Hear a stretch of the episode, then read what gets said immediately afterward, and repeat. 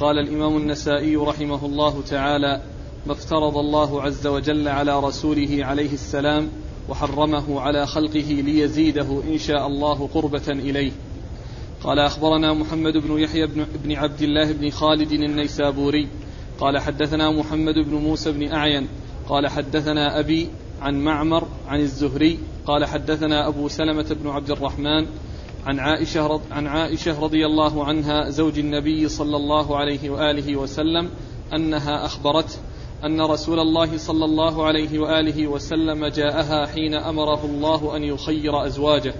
قالت عائشة فبدأ بي رسول الله صلى الله عليه وآله وسلم فقال إني ذاكر لك أمرا فلا عليك ألا تعجلي حتى تستأمري أبويك. قالت وقد علم أن أبوي لا يأمراني بفراقه. ثم قال رسول الله صلى الله عليه وآله وسلم يا أيها النبي قل لأزواجك إن كنتن تردن الحياة الدنيا وزينتها فتعالين أمتعكن. فقلت في هذا أستأمر أبوي فإني أريد الله ورسوله والدار الآخرة. بسم الله الرحمن الرحيم. الحمد لله رب العالمين وصلى الله وسلم وبارك على عبده ورسوله نبينا محمد وعلى آله وأصحابه أجمعين. أما بعد يقول النسائي آه، ما افترض الله على رسوله صلى الله عليه وسلم وحرمه على خلقه ليزيد إن شاء الله آه، بذلك قربة عند الله عز وجل.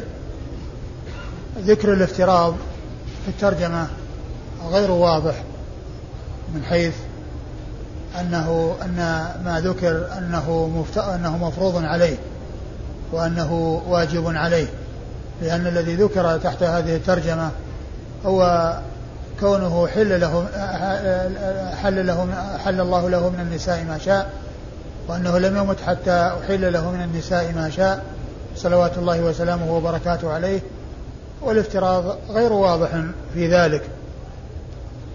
ثم التخيير تخيير النساء بين البقاء عند زوجها وبين فراقه.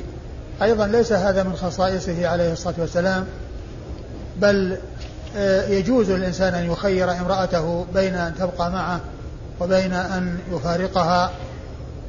ولكن الذي اختص به عليه الصلاة والسلام هو ما أمر ما, ما أنزل الله عز وجل عليه من القرآن في تخيير نسائه وكونه خيرهن بين أن يبقين في عصمته مع قلة مع عدم السعة في الرزق وأن يفارقهن وإذا كن يريدن الدنيا وزينتها فاخترنا البقاء معه صلوات الله وسلامه وبركاته عليه. فهو إذا أريد من هذه الناحية أنه آه، آه، اختص بهذا صلوات الله وسلامه وبركاته عليه فله وجه. وإلا فإن الأحاديث التي وردت في الباب ليست من قبيل الافتراض وإنما هي من قبيل آه، الإباحة له صلى الله عليه وسلم وأنه يجوز له أن يتزوج من النساء ما شاء ولم يكن ذلك مفترضا عليه صلوات الله وسلامه وبركاته عليه. وقد أورد النسائي تحت هذه ترجمة حديث عائشة رضي الله عنها في التخيير وأن النبي عليه الصلاة والسلام لما نزل عليه قول الله عز وجل يا أيها النبي قل لأزواجك إن كنت تريد الحياة الدنيا وزينتها فتعالينا ومتعكن وسرحكن سراحا جميلا. آه، فبدأ بعائشة رضي الله عنها وأرضاها وخيرها ثم خير نساءه بعدها والكل اختار الله عز وجل ورسوله والدار الآخرة. وهو دال على فضلهن جميعا ونبلهن جميعا وحيث آثرنا البقاء مع الرسول عليه الصلاة والسلام. وإن كان العيش قليلا وليس هناك سعة في المآكل والمشارب لكنهن آثرنا الله عز وجل والدار الآخرة وصبرنا في الدنيا على ما يحصل لهن من قلة ذات اليد. والله تعالى يثيبهن على ذلك الأجر العظيم والثواب الجزيل رضي الله تعالى عنهن وأرضاهن. وعائشة رضي الله عنها وأرضاها لما خيرها الرسول صلى الله عليه وسلم وبدأ بها قبل أن يذكر لها التخيير مهد لذلك بتمهيد وقال إني ذاكر لك أمرا فلا عليك أن تعجلي حتى تستأمري أبويك. يعني آه، تستشير تستشيريهما. يعني تحصل منك المشورة طلب مشورة مشورتهما. ولعل النبي عليه الصلاة والسلام مهد بهذا التمهيد لكونها شابة وصغيرة وقد آه، يكون عندها شيء من التطلع إلى الدنيا وزينتها. فأراد أنها تأخذ رأي الأكابر وقد آه، قالت رضي الله عنها وأرضاها وقد علم علم أن أبوي لا يأمراني بفراقه أن أبوي لا يأمراني بفراقه ف عندما خيرها وقالت إنها تختار الله عز وجل ورسوله والدار الآخرة. تختار الله عز وجل ورسوله والدار الآخرة. أي الجانب الأول من التخيير. لأن الله تعالى قال يا أيها النبي قل لأزواجك إن كنتن تريدن الحياة الدنيا وزينتها. الجانب الثاني إن كنتن تريدن الحياة الدنيا وزينتها فتعالينا ومتعكن وسرحكن سراحا جميلا. هذا تخيير. هذا أحد الشيئين المخير فيهما. واختارت الشيء الثاني وإن كنتن تريدن الله ورسوله والدار الآخرة. فإن الله أعد للمحسنات منكن أجرا عظيما. فهي قالت تريد الله ورسوله والدار الآخرة. يعني كما جاء في القرآن الاختيار التخيير بين شيئين الدنيا وزينتها مع فراقه عليه الصلاة والسلام والله عز وجل والدار الآخرة مع البقاء في عصمته عليه الصلاة والسلام. فاختارت الله ورسوله والدار الآخرة. وهذا يدل على فضلها ونبلها ورجاحة عقلها مع صغر سنها. فإن النبي عليه الصلاة والسلام توفي وعمرها ثمان عشرة سنة. وكان التخيير قبل ذلك. يعني في وسن وسنها صغير ولكن لفضلها ونبلها ورجاحة عقلها اختارت الرسول صلى الله عليه وسلم والبقاء في عصمته والصبر على ما يحصل من قلة ذات اليد.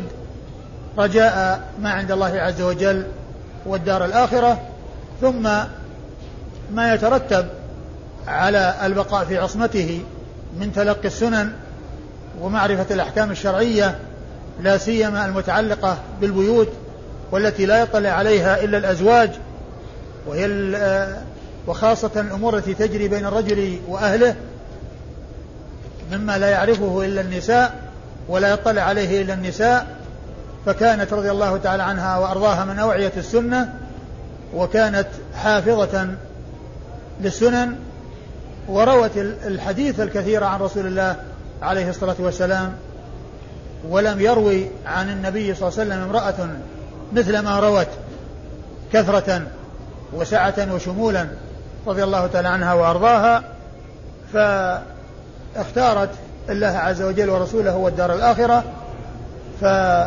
وكذلك غيرها من زوجات الرسول الكريم صلوات الله وسلامه وبركاته عليه ورضي الله تعالى عنهن أجمعين. قال أخبرنا محمد بن يحيى بن عبد الله بن خالد النيسابوري. أخبرنا محمد بن يحيى بن عبد الله بن خالد النيسابوري وهو الذهلي المعروف المشهور بالذهلي وهو ثقة أخرج حديثه البخاري وأصحاب السنة الأربعة. عن محمد بن موسى بن أعين. عن محمد بن بن موسى بن أعين وهو صدوق. وهو صدوق أخرج له مسلم والنسائي. أخرج له البخاري. أخرج له البخاري والنسائي. عن أبيه. عن أبيه موسى بن أعين وهو ثقة. نعم. أخرج له. أصحاب الكتب إلا الترمذي. ها؟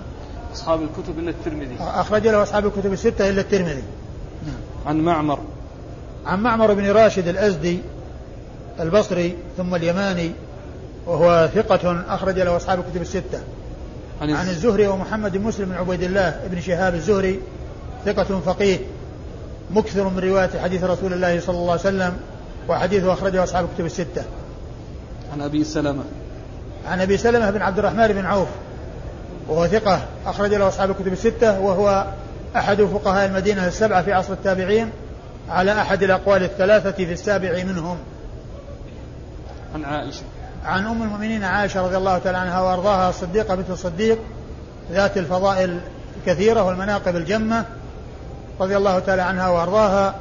وهي الصحابية الوحيدة التي عرفت بكثرة الحديث عن النبي عليه الصلاة والسلام وقد كان الذين عرفوا بالكثرة من أصحابه سبعة ستة رجال وامرأة واحدة وهذه المرأة هي أم المؤمنين عائشة رضي الله تعالى عنها وأرضاها. ومن المعلوم أن من روى عن النبي عليه الصلاة والسلام سننا وحفظ عنه سننا وأداها إلى من بعده فإن لهذا الذي حفظ هذه السنن وأداها إلى من بعده مثل أجور كل من عمل بهذه السنن إلى يوم القيامة لأنه كان سببا في وصول هذا الخير وفي معرفة هذا الحق والهدى. ولهذا فإن الله عز وجل بعث رسوله صلى الله عليه وسلم ليخرج به الناس من الظلمات إلى النور فدلهم على كل خير وحذرهم من كل شر. وله عليه الصلاة والسلام أجور أعماله وله مثل أجور أمته كلها من أولها إلى آخرها لأنه هو الذي دل على هذا الهدى. وقد قال عليه الصلاة والسلام من دل على هدى فله مثل أجر فاعله. فإذا أراد الإنسان أن يصل إلى الرسول صلى الله عليه وسلم بسببه درجات ورفعة في الدرجات فعليه أن يتابع الرسول عليه الصلاة والسلام ويعمل بما جاء به الرسول عليه الصلاة والسلام ثم الله عز وجل يثيبه على عمله ويثيب رسول الله صلى الله عليه وسلم مثل ما أثابه لأنه هو الذي دل على هذا الهدى وعلى هذا الخير. وقد قال عليه الصلاة والسلام في الحديث الذي رواه مسلم في صحيحه من من حديث أبي هريرة رضي الله عنه من دعا إلى هدى كان له من الأجر مثل أجور من تبعه. لا ينقص ذلك من أجورهم شيئا.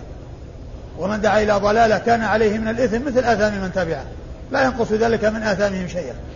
وأوفر الناس حظا ونصيبا بعد رسول الله عليه الصلاة والسلام أصحابه الكرام رضي الله عنهم وأرضاهم الذين تلقوا السنن عن رسول الله عليه الصلاة والسلام وكانوا الواسطة بين الناس وبين الرسول عليه الصلاة والسلام ولم يعرف الناس حقا وهدى إلا عن طريق الصحابة وكل حق وهدى إنما وصل إلى الناس عن طريق الصحابة فالقرآن ما عرف إلا عن طريق الصحابة والسنن والأحاديث ما عرفت إلا عن طريق الصحابة.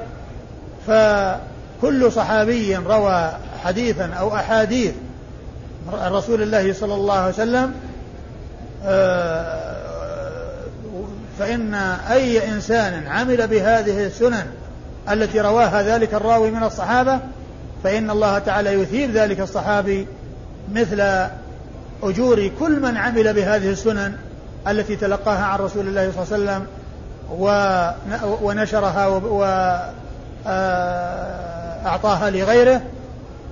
وعائشة رضي الله عنها وأرضاها هي الصحابية الوحيدة التي روت الآلاف من الأحاديث عن رسول الله صلى الله عليه وسلم فلها أجور أعمالها ولها مثل أجور كل من عمل بالسنن والأحاديث التي وردت عنها ومن طريقها رضي الله تعالى عنها وأرضاها.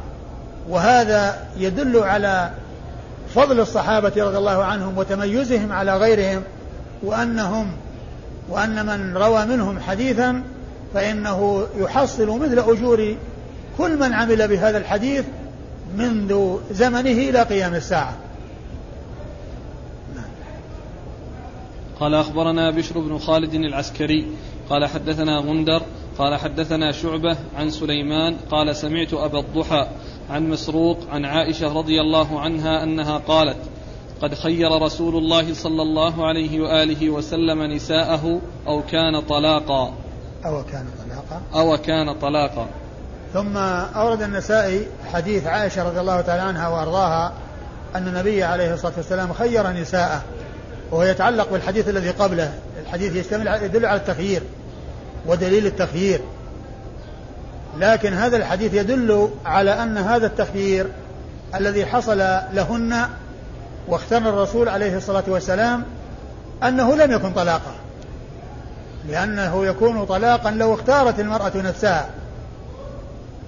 لكن بعض أهل العلم قال إنها إذا خيرها بين البقاء وعدم البقاء فاختارت نفسها فإنها يكون بائنا وإذا اختارت زوجها فإنها تكون طلقة رجعية وهذا ليس بصحيح بل كما جاء في هذا الحديث أن التخيير إذا اختارت المرأة زوجها ليس بطلاق. إذا قال لها اختاري أن تبقي أو لا تبقي فقالت اختار أن أبقى فالعصمة باقية على ما هي عليه وما حصل طلاق. حتى يحصل مراجعة. وعلى هذا فالنبي عليه الصلاة والسلام خير نساءه واخترنا البقاء معه فبقينا في عصمته وما كان طلاقا لأن الطلاق يحتاج إلى رجعة. بقاؤهن معه يحتاج إلى رجعة. ولم يأتي أن النبي صلى الله عليه وسلم راجعهن بعد أن اخترنه. فدل هذا على أنه ليس هناك طلاق. ولهذا قالت عائشة أو كان طلاقا؟ يعني اخترنه فلم يكن طلاقا. أي فلم يكن طلاقا. حيث اخترنه عليه الصلاة والسلام. وإنما يكون كذلك لو اختارت المرأة نفسها. اختاري أن تبقي أو آه، تطلقي. فاختارت الطلاق تطلق. لكنها إذا اختارت الزوج فإنها باقية في عصمته ولم يكن هناك طلاق. قال أخبرنا بشر بن خالد العسكري. أخبرنا بشر بن خالد العسكري وهو ثقة أخرج له البخاري ومسلم وأبو داود والنسائي. أخرج له البخاري ومسلم وأبو داود والنسائي. عن غندر.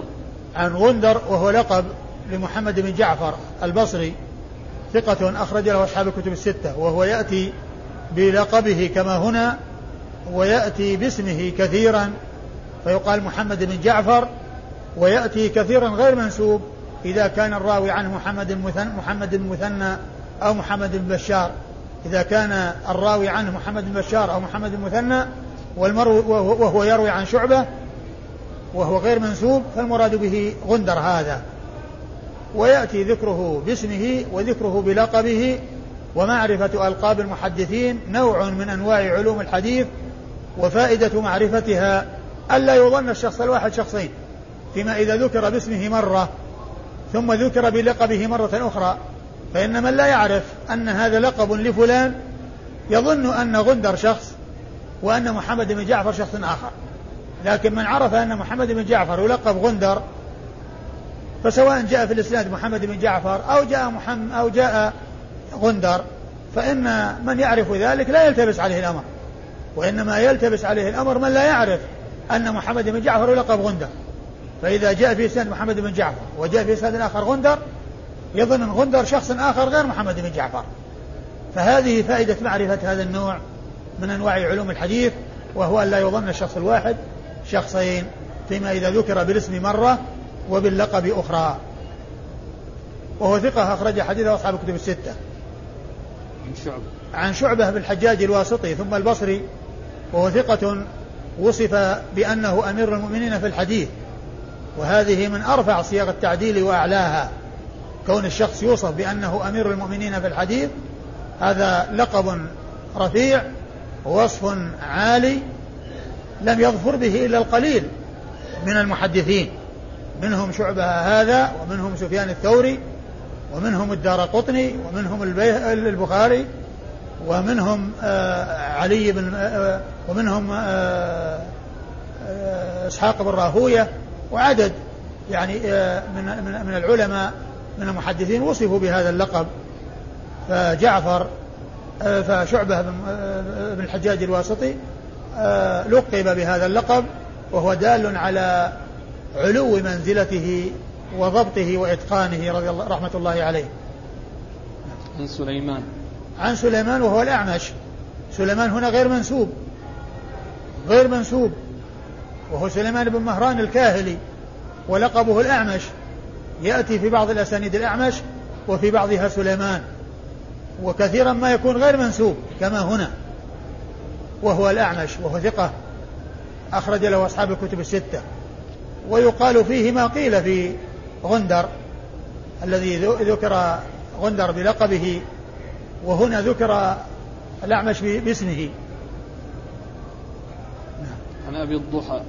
عن أبي الضحى وهو مسلم بن صبيح وهو ثقة. أخرج له أصحاب الكتب الستة. عن مسروق. عن مسروق من الأجدع وهو ثقة. أخرج له أصحاب الكتب الستة. عن عائشة رضي الله عنها. عن عائشة رضي الله تعالى عنها وأرضاها وقد مر ذكرها.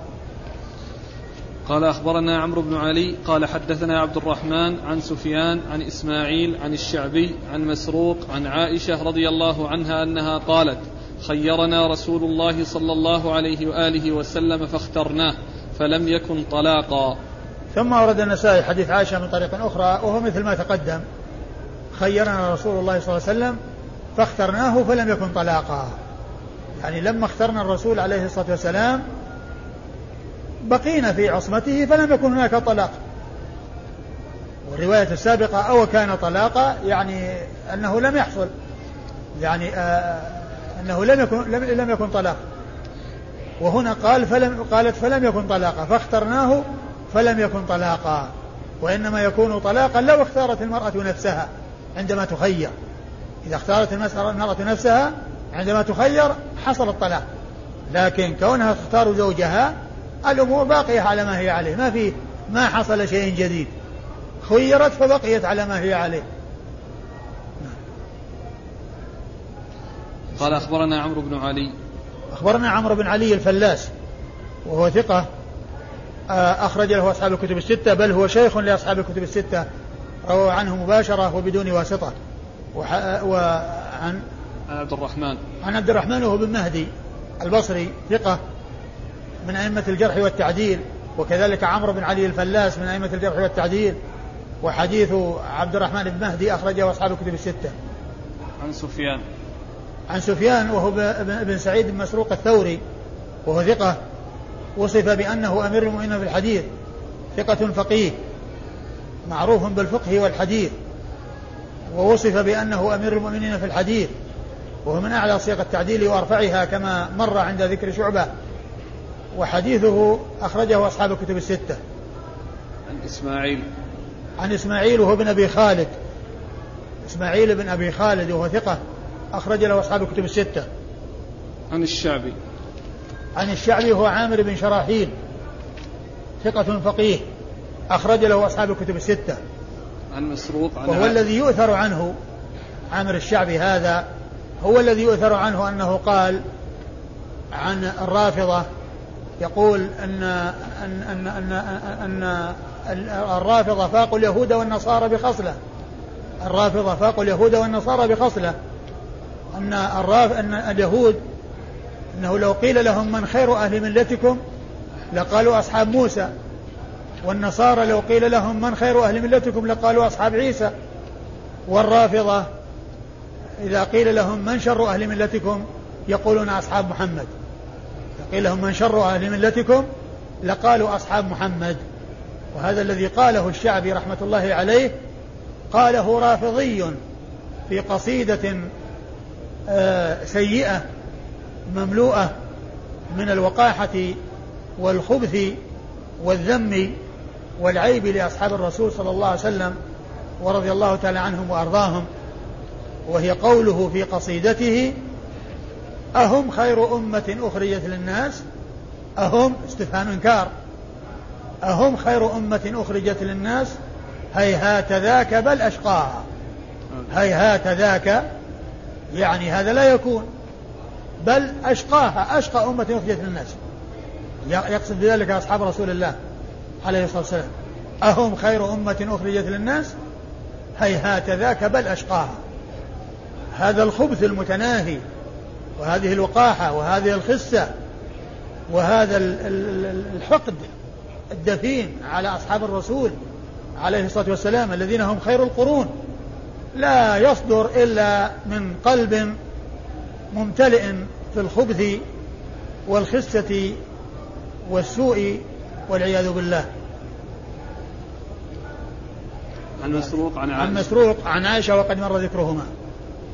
قال أخبرنا محمد بن منصور عن سفيان قال حفظناه من عمرو عن عطاء قال قالت عائشة رضي الله عنها ما مات رسول الله صلى الله عليه وآله وسلم حتى أحل له النساء. ثم ورد النسائي حديث عائشة رضي الله عنها أن النبي عليه الصلاة والسلام ما مات حتى أحل له النساء. يعني أنه يتزوج من النساء ما شاء. يعني أنه آه، قالوا وهذا يعني آه، قال والمقصود بذلك قول إنا أحللنا لك أزواجك التي التي أتت أجورهن الآية. وقالوا إنها ناسخة للآية التي بعدها لا يحل لك النساء من بعد. فلم يمت رسول الله صلى الله عليه وسلم حتى أحل له من النساء ما شاء. طبعا وهذا من خصائصه.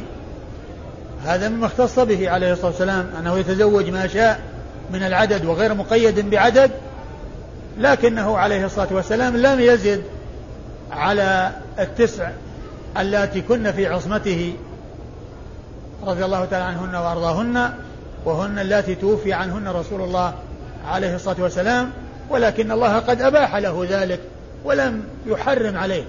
كان منع وقيل له لا يحل لك النساء بعد لا تبدل من أزواج ولا حسنهن ثم قالوا فنسختها الآية التي قبلها. وهي إن يا أيها النبي إنا أحللنا لك أزواجك التي آتت أجورهن الآية.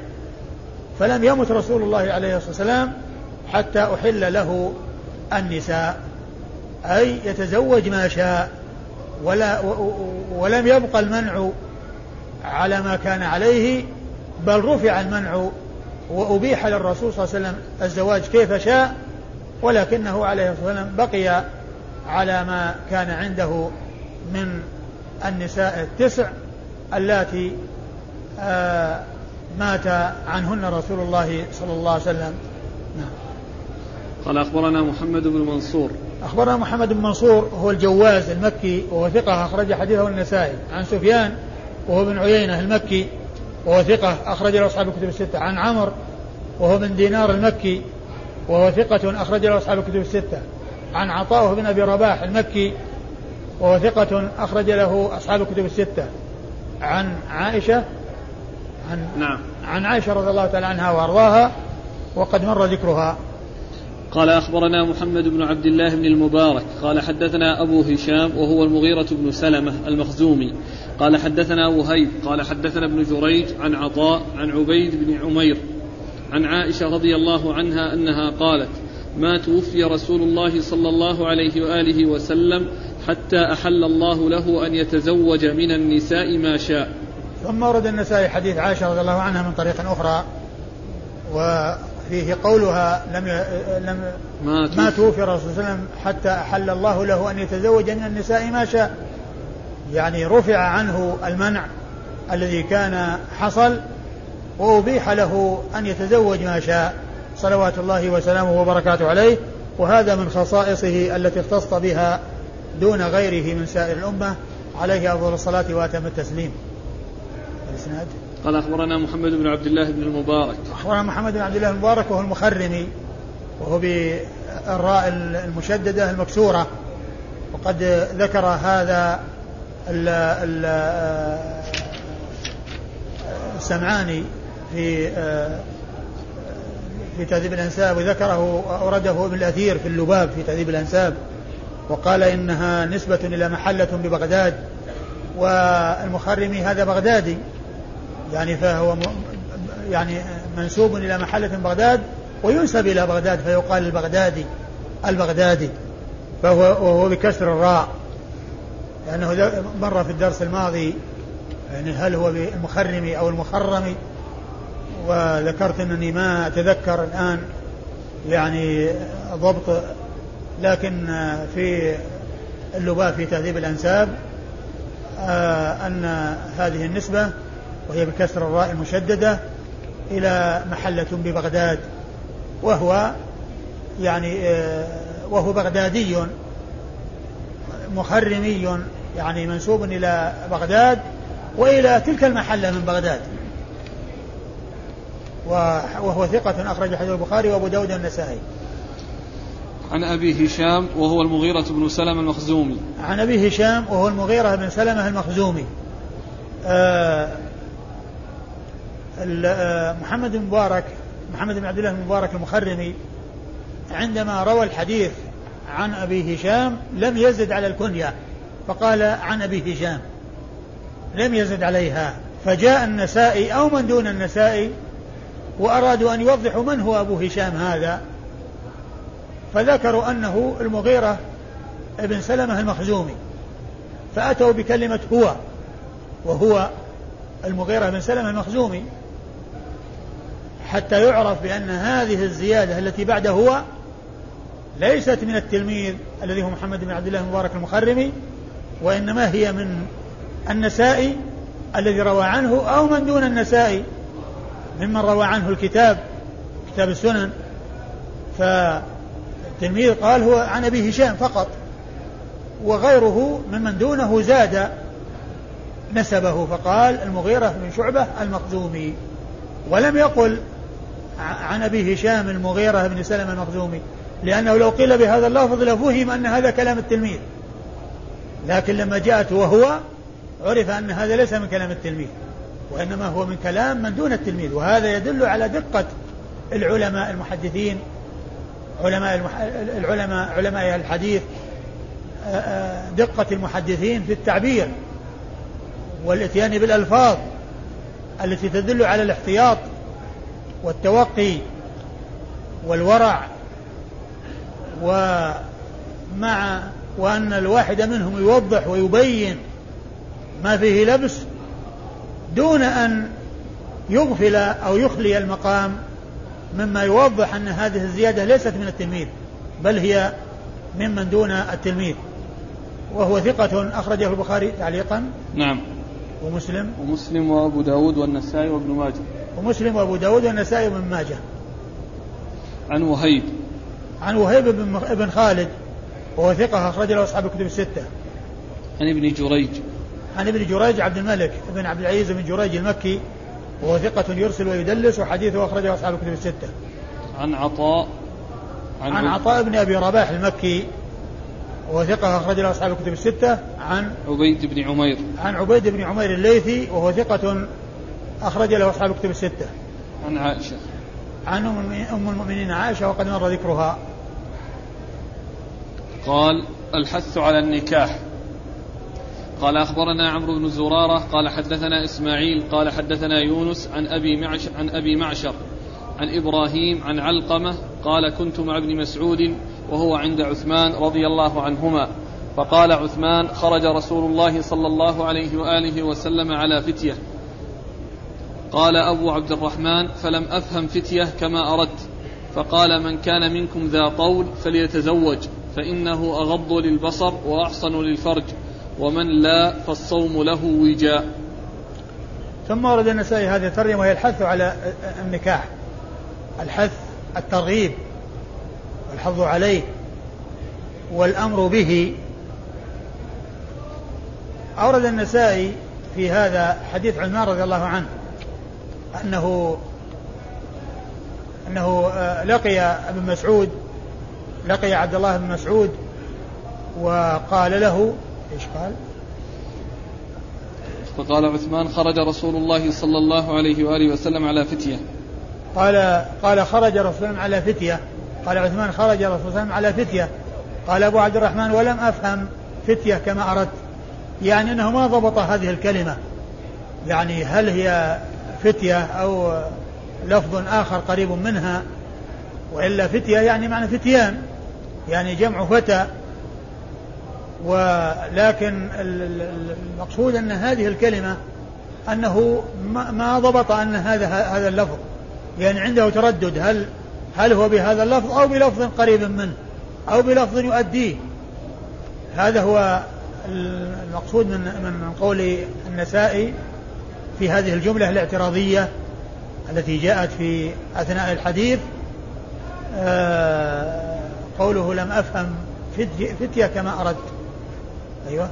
فقال من كان منكم ذا طول فليتزوج. فقال من كان منكم ذا طول؟ يعني ذا سعة. يعني من كان ذا سعة والطول هو السعة. فليتزوج. يعني من كان قادرا على الزواج لوجود آه الأشياء التي توصل إليه وهي المال وهو الطول لهذا جاء في القرآن ومن لم يستطع منكم طولا أن ينكح المحصنات المؤمنات فالطول هو السعة. والقدرة المالية التي بها يستطيع الإنسان أن يتزوج. من كان ذا طول فليتزوج. يعني من كان قادرا على الزواج لسبب لوجود المال الذي يؤدي إليه ويوصل إليه فليتزوج. فهذا هو محل الشاهد من الحديث لأن فيه ترغيب. من كان ذا طول فليتزوج. ترغيب في الزواج. ترغيب وحث على الزواج. فليتزوج فإنه أحصن للفرج وأغض البصر. فإنه أي زواج أو حصول الزواج حصول الزواج يكون فيه هذه الفوائد. أغض فإنه أحصن للفرج وأغض للبصر. يعني يكون فيه الإحصان والعفة وكون الإنسان تنكسر فيه الشهوة ويسلم من تبعتها وأغض للبصر يعني يكون الإنسان يغض بصره لأنه استغنى بالحلال فهذه من فوائد النكاح والزواج. فائدتان من فوائد النكاح والزواج جاء ذكرهما في هذا الحديث. كون فيه إحصان للفرج ومنع له من أن يقع في فاحشة لأنه حصل له ما يريد من المتعة وقضاء الوطر وأغض للبصر أيضا كذلك يعني حتى لا تستشرف العيون وتقع في الأمر المحرم الذي هو بريد ووسيلة إلى المحرم كما جاء في الحديث العين تزني وزناها النظر. ثم قال عليه آه، وهذه من جملة الفوائد والنكاح فيه فوائد كثيرة منها هاتان الفائدتان. ومنها حصول كثرة النسل. وقد رغب وقد أشار إلى ذلك رسول الله عليه الصلاة والسلام كقوله فإني مكاثر بكم الأمم تزوجوا الودود الولود فإني مكاثر بكم الأمم. فهذا فيه أيضا تحصيل هذه الفائدة وهذه المصلحة الكبيرة والمصلحة العظيمة. ففيه فوائد منها هذه الفوائد. ثم قال ومن لا فليصم أو فعليه بالصوم. فالصوم له وجاء ومن لا فالصوم له وجاء يعني ومن لا يكون كذلك. يعني من لا يكون قادرا. من لا يكون ذا طول. فالصوم له وجاء.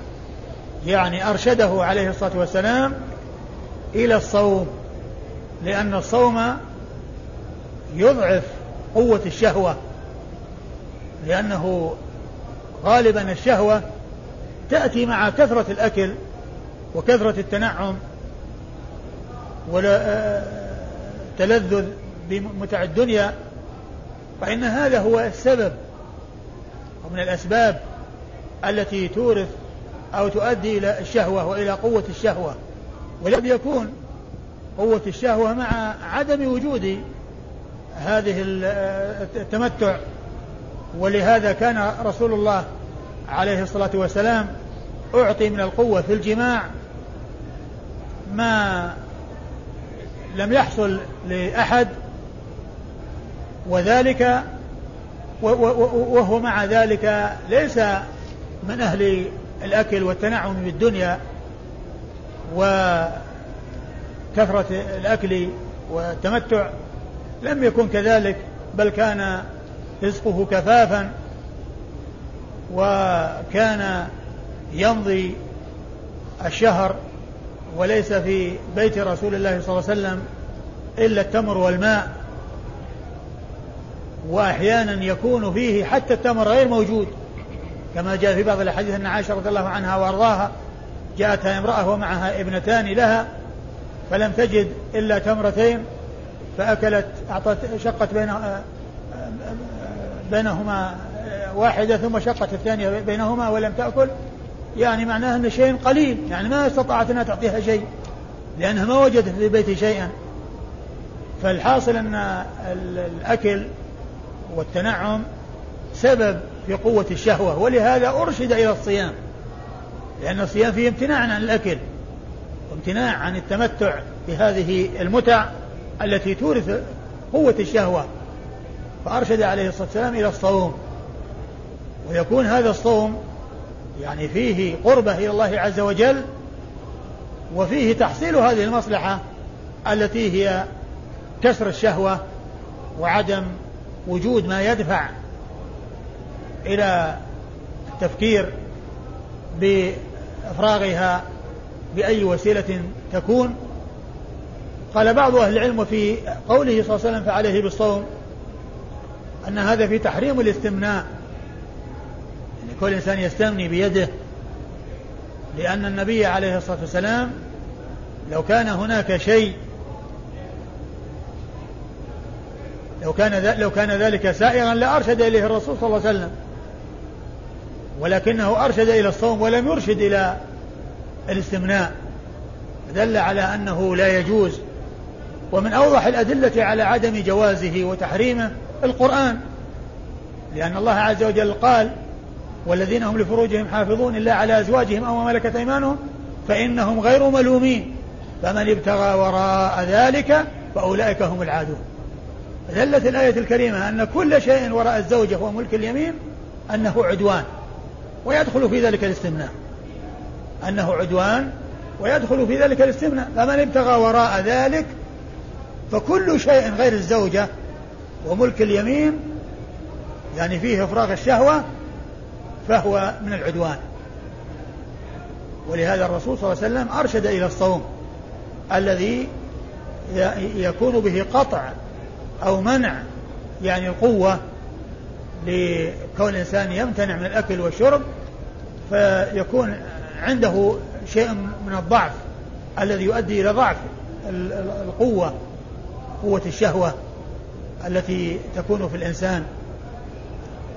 ومن لا فالصوم له وجاء يعني يعني بمثابة بمثابة الخصاء لأن الوجاء أو الوجه منه قطع الخصيتين أو رد الخصيتين حتى لا يكون الإنسان له حاجة للنساء. فيكون هذا الصوم يعني يجعل الإنسان بهذه الطريقة.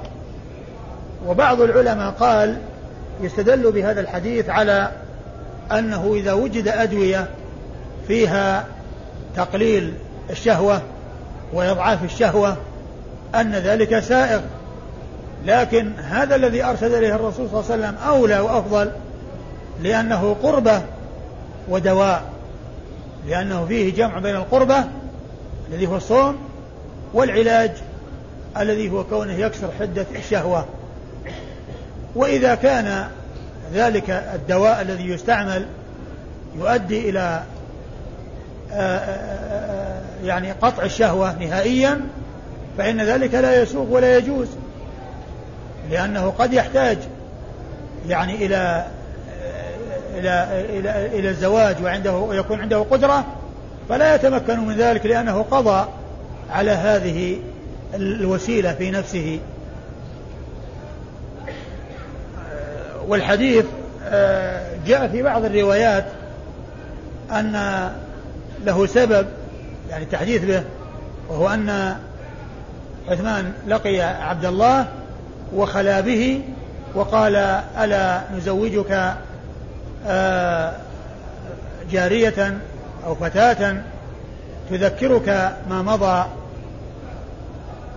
يعني في شبابك أو ما, ما يعني ما مضى فحدث بهذا الحديث. في بعض الروايات في بعض الأحاديث الذي حدث به آه، عثمان كما هنا وفي بعضها أن الذي حدث به عبد الله بن مسعود رضي الله تعالى عنه كما سيأتي في الطرق الأخرى أو الأحاديث الأخرى. نعم. قال أخبرنا عمرو بن زرارة. أخبرنا عمرو بن زرارة وهو ثقة نعم. أخرج له. البخاري ومسلم والنسائي. أخرج له البخاري ومسلم والنسائي. عن إسماعيل. عن إسماعيل وهو بن علية. إسماعيل بن إبراهيم مقسم المشهور بابن علية. وهو ثقة أخرج له أصحاب الكتب الستة. عن يونس. عن يونس بن عبيد وهو ثقة أخرج له أصحاب الكتب الستة. عن أبي معشر.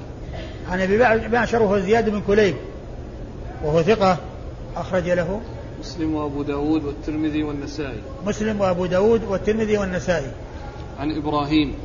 عن إبراهيم وهو بن يزيد بن قيس النخعي. إبراهيم بن يزيد بن قيس النخعي الكوفي وهو ثقة فقيه. أخرج له أصحاب الكتب الستة ويأتي ذكره كثيرا غير منسوب. يقال إبراهيم لا سيما إذا كان يروي عن آه، أصحاب ابن مسعود. فإنه إبراهيم ابن قيس النخعي الكوفي ثقة فقيه. وقد ذكر ابن القيم في كتابه زاد المعاد أن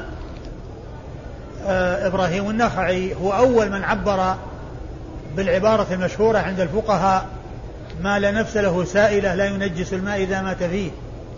ما لا نفس له سائلة لا ينجس الماء إذا مات فيه. يعني مثل الجراد والذباب الشيء الذي ليس فيه دم إذا مات في ماء فإنه لا ينجسه.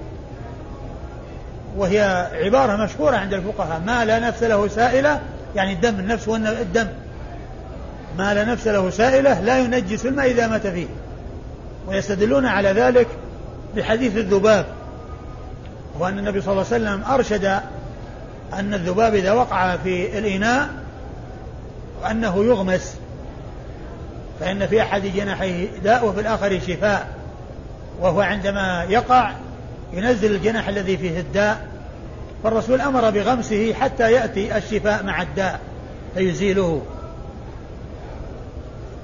قالوا هذا الذي جاء عن النبي صلى الله عليه وسلم من غمسه قد يكون الماء حارا وينتج عن غمسه في الحار أن يموت. ومع ذلك الرسول أمر باستعماله. فلو كان ما لا نفس له سائل ينجس الماء إذا مات فيه ما أرشد النبي صلى الله عليه وسلم إلى غمسه وإلى استعماله بعد غمسه فيه. آه هذه العبارة المشهورة قال قال ابن القيم في زاد المعاد وأول من عرف عنه في الإسلام أنه عبر بهذه العبارة فقال ما لا نفس له سائلة لا نجس ما إذا مات فيه إبراهيم النخعي. وعنه تلقاها الفقهاء من بعده. وعنه تلقاها الفقهاء من بعده. عن علقمة. عن علقمة وهو بن يزيد بن قيس النخعي. علقمة بن آه، آه، علقمة بن قيس النخعي. وهو ثقة أخرج حديث أصحاب الكتب الستة. عن عثمان. عن عثمان بن عفان رضي الله تعالى عنهما أمير المؤمنين صاحب رسول الله عليه الصلاة والسلام وثالث الخلفاء الراشدين الهادين المهديين صاحب المناقب الجمة والفضائل الكثيرة الذي أخبر عنه الرسول الكريم عليه الصلاة والسلام أنه تستحي منه الملائكة وكان من أجواد الصحابة وكان يصرف ما عنده من من المال في سبيل الله عز وجل وهو الذي جهز جيش العسرة وهو جيش غزوة تبوك بثلاثمائة بعير عليها أقتابها وأحمالها صرف ذلك في سبيل الله رضي الله تعالى عنه وأرضاه. وهو آه، أطول الخلفاء الراشدين عمرا لأنه مات وعمره فوق الثمانين. والخلفاء الراشدون الثلاثة أبو بكر وعمر وعلي كل واحد منهم عمره ثلاث وستون سنة.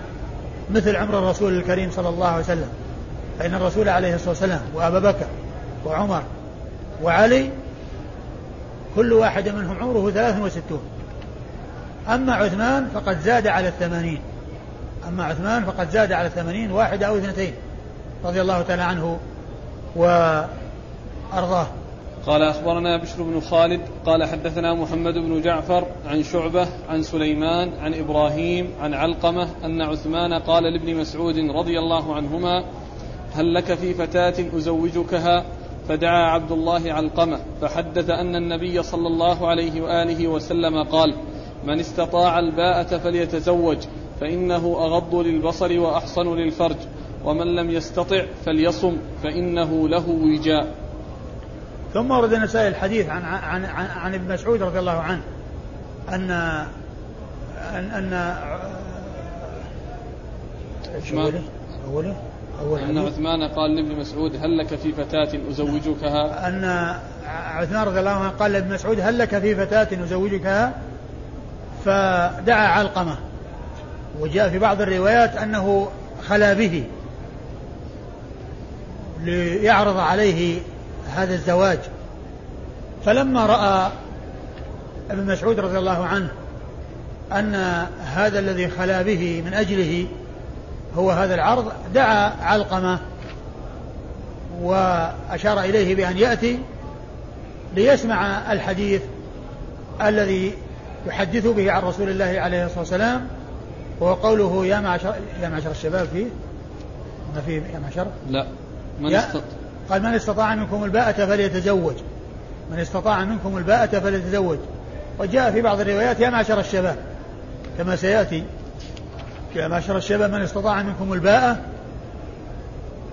ذكر الشباب لأنهم هم مظنة الشهوة وقوة الشهوة. فمن أجل ذلك خصهم بالذكر لأنهم مظنة ذلك. من استطاع منكم الباء فليتزوج. من استطاع الزواج فليتزوج. فالباء هي الزواج النكاح وما يؤدي إليه الذي هو المال الذي هو المهر والذي كذلك يكون به الإنفاق على الزوجة. من استطاع منكم الباءة فليتزوج. فإنه أغض للبصر وأحصن للفرج. أيوة. ومن لم يستطع فليصم فإنه له وجاء. ومن لم يستطع فليصم فإنه له وجاء. وهو مثل ما تقدم في الحديث الذي ذكر أنه عن عثمان رضي الله عنه وأرضاه. أيوه.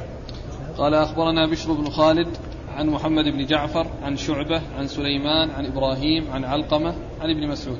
وكل هؤلاء كل كل هؤلاء مر ذكرهم أما ابن مسعود وعبد الله بن مسعود الهذلي صاحب رسول الله صلى الله عليه وسلم من المهاجرين ومن فقهاء الصحابة وحديثه أخرجه أصحاب الكتب الستة نعم.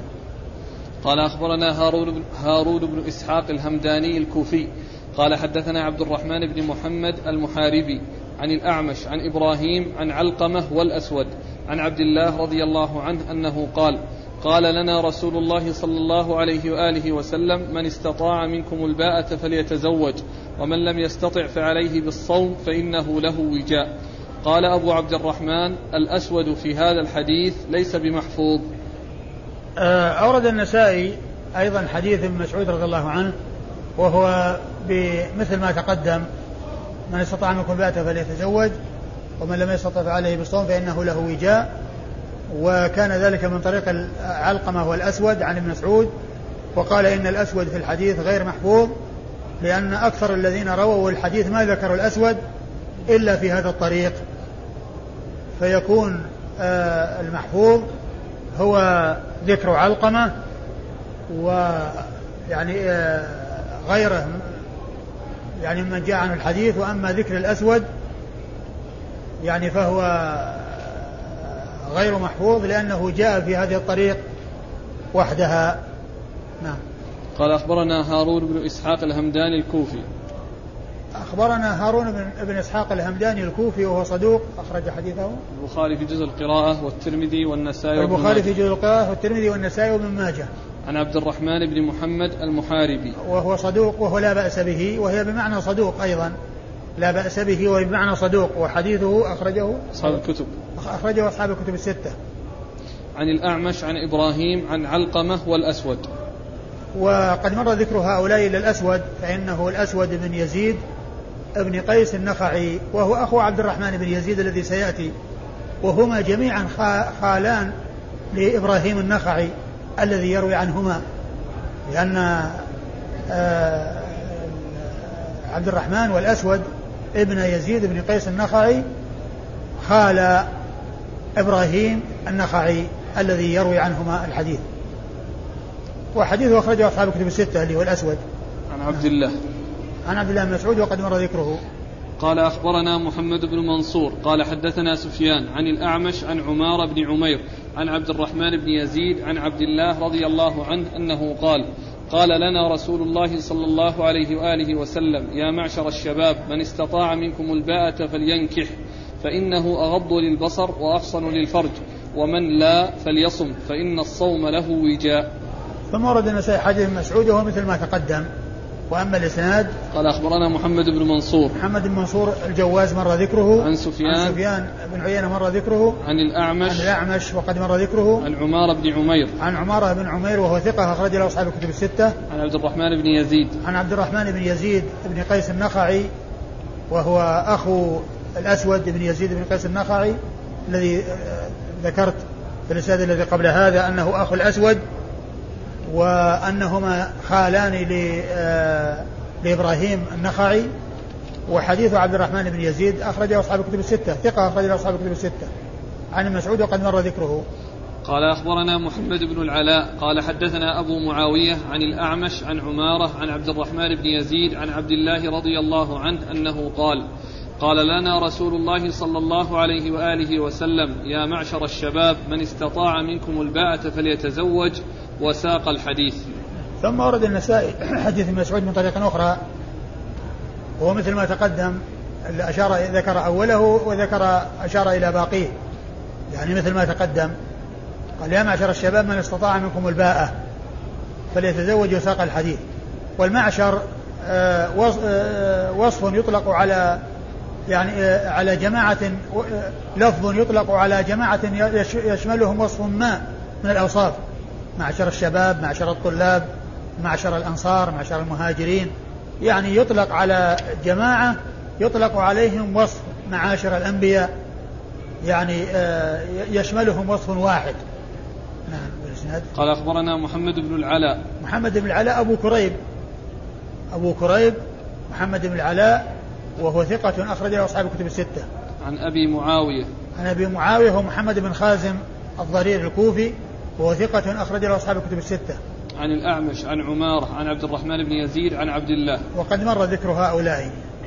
قال أخبرنا أحمد بن حرب قال حدثنا أبو معاوية عن الأعمش عن إبراهيم عن علقمة قال كنت أمشي مع عبد الله بمنى فلقيه عثمان رضي الله عنهما فقام معه يحدثه فقال يا أبا عبد الرحمن ألا أزوجك جارية شابة فلعلها أن تذكرك بعض ما مضى منك؟ فقال عبد الله أما لئن قلت ذاك لقد قال لنا رسول الله صلى الله عليه وآله وسلم يا معشر الشباب من استطاع منكم الباءة فليتزوج. ثم ورد النسائي حديث مسعود رضي الله عنه وفيه أن عثمان رضي الله عنه لقيه بمنى وأنه عرض عليه الزواج من من فتاة تذكره ما مضى ما مضى له. وفي بعض الروايات أنه يعني آه، لما لم يكن له حاجة دعا آه، علقمة ليسمعه الحديث عن رسول الله عليه الصلاة والسلام الذي فيه الحث على الزواج حث الشباب على الزواج. إسناد. قال أخبرنا أحمد بن حرب. أخبرنا أحمد بن حرب وهو صدوق أخرج حديثه النسائي وحده. عن أبي معاوية عن الأعمش عن إبراهيم عن علقمة. عن عبد عن عبد الله. نعم. وقد مر ذكر هؤلاء جميعا انتهى الباب. نعم. والله تعالى أعلم وصلى الله وسلم وبارك على عبده ورسوله نبينا محمد وعلى آله وأصحابه أجمعين.